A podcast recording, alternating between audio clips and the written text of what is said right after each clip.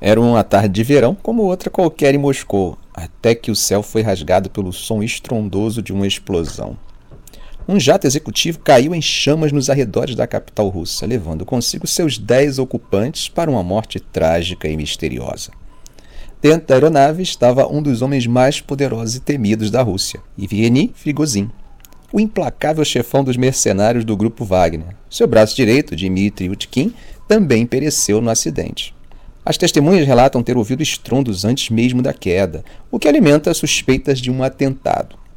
Seria essa a fria vingança de Putin contra o homem que, há exatos dois meses, ousou marchar com suas tropas sobre Moscou?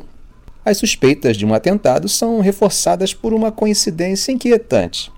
No mesmo dia da queda, o general russo Sergei Surovikin, considerado próximo a Perigosin e suposto cúmplice na rebelião contra Putin, foi demitido repentinamente do comando das forças aeroespaciais. Surovikin não é visto desde junho, quando teria sido preso e interrogado sobre seu papel no levante armado.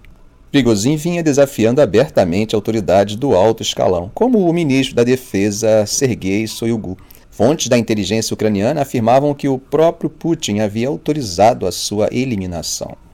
O canal de Telegram do grupo Wagner confirmou a morte de seu líder carismático. Porém, cautela é necessária, pois não é a primeira vez que o nome de Prigozhin aparece em uma lista de passageiros de um avião abatido.